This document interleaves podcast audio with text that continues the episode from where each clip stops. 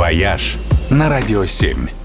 Всем привет! С вами Ольга Яковина, главный travel-эксперт журнала National Geographic Traveler.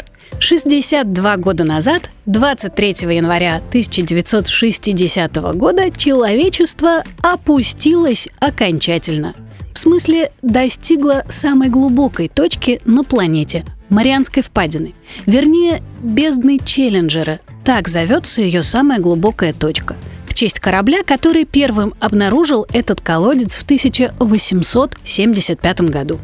Точную глубину бездны выяснили в 50-х. Судно «Челленджер-2» с самым современным на тот момент эхолотом установило, что до дна немыслимые 11 тысяч метров. Даже если утопить здесь Эверест, до поверхности все равно останется еще 2 километра. Невероятно, но все же нашлись смельчаки, вздумавшие покорить эту глубину. Лейтенант Дон Уолш и океанолог Жак Пикар целых четыре с половиной часа шли ко дну, чтобы поставить рекорд. И полвека потом никто не решался его повторить.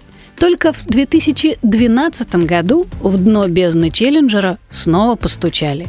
Сделал это режиссер Джеймс Кэмерон – После «Титаника» он лишился покоя и мечтал снять Марианскую впадину. И таки дошел до дна. Следующим гостем бездны стал американский предприниматель Виктор Вискова.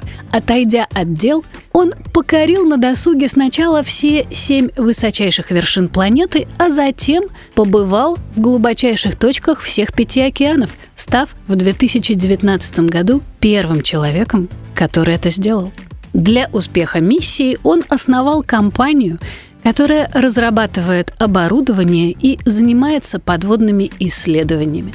И благодаря ему в Марианской впадине за последние два года уже побывало больше людей, чем за все предыдущие 140 лет. И почти всех их он отвозил лично – став еще и первым завсегдатаем этого места. И, возможно, уже совсем скоро экскурсия в Марианскую впадину станет самым обычным делом. А вы бы на такую решились? «Вояж» только на «Радио 7».